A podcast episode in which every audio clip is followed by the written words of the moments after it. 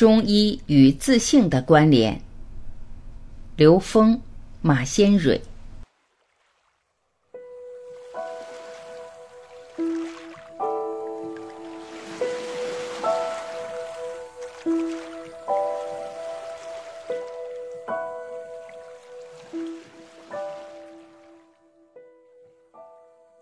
刘峰，中医系统里，我们讲到了养生。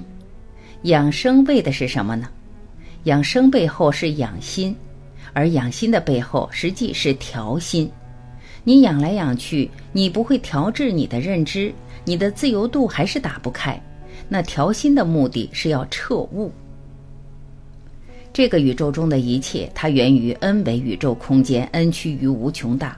那我们实际要回归到那个境界，这是所有人类智慧里面所说的共同回归的地方，也就是无上正等正觉，也就是无极，也就是天人合一。它指的是那个境界。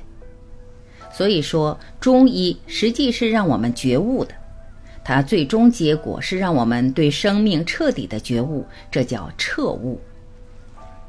如果没有理解到这一点，我们去给别人救治的时候，往往容易把人执着或停留在某一个中间层的生活状态上。二，精气神。当从这个角度去理解的时候，我们再去看精气神是什么？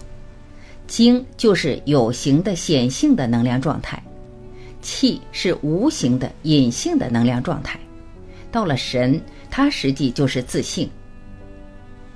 所以有一位中医老师关老师说，南老师让他研究一个课题，是中医与自信的关系。他一直在困惑，中医跟自信有什么关系呢？其实他们的关系是一个从低维空间回归高维空间的能量关系，最终回归到 n 维 n 趋于无穷大的宇宙空间。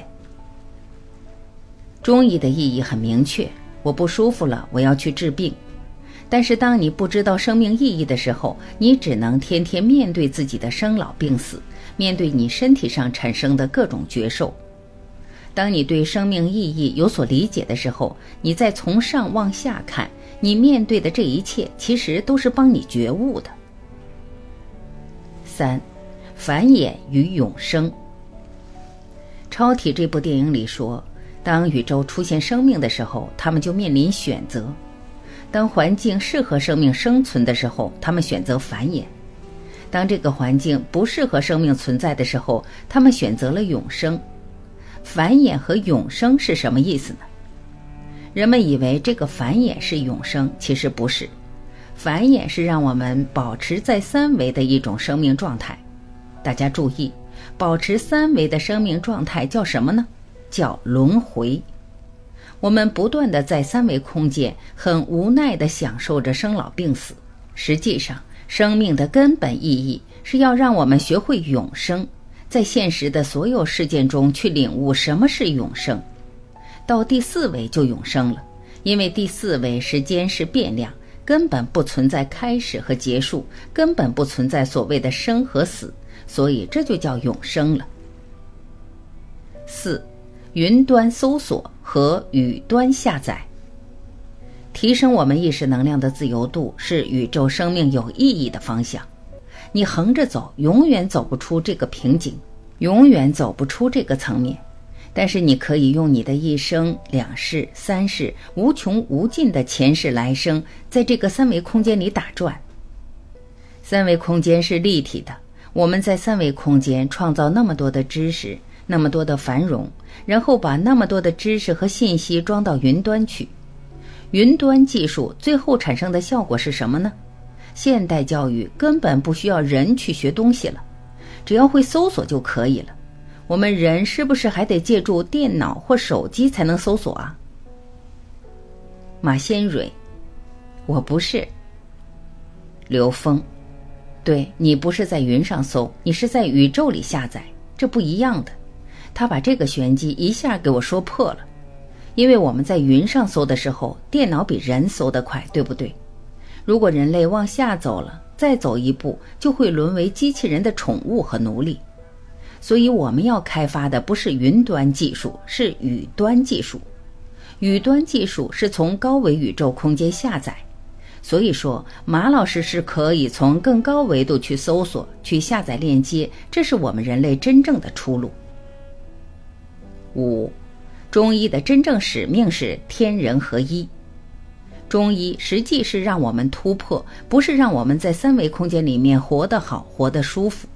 如果你只是这样，那你把中医糟蹋了。中医和国学的真正使命是帮助我们突破云端跟宇宙合一，这叫天人合一。这就是关老师思考中医和自信的原因。他是一位著名的中医，是同仁堂的首席中医师。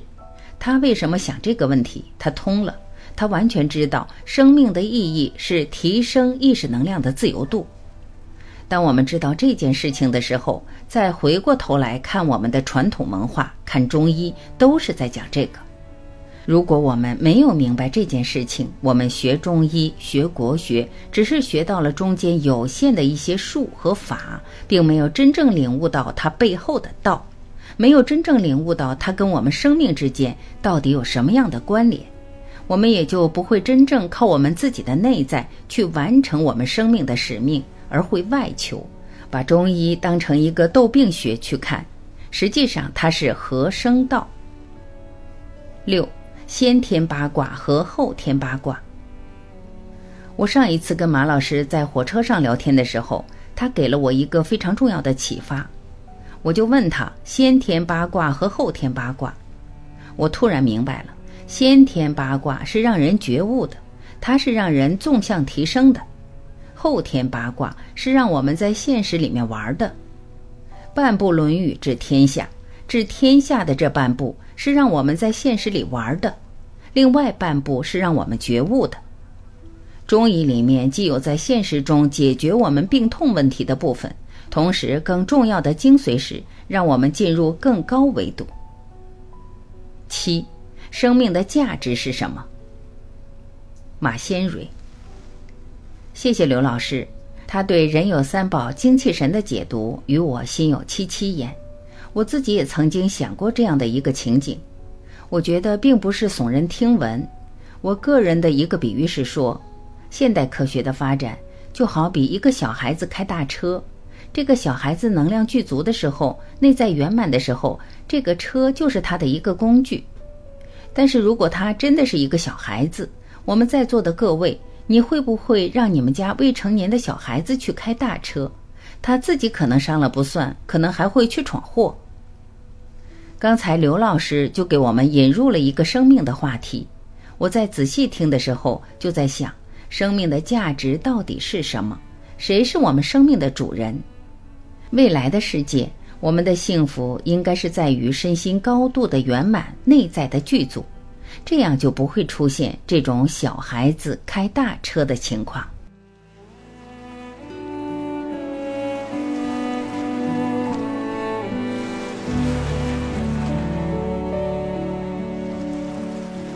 感谢聆听，我是晚琪，再会。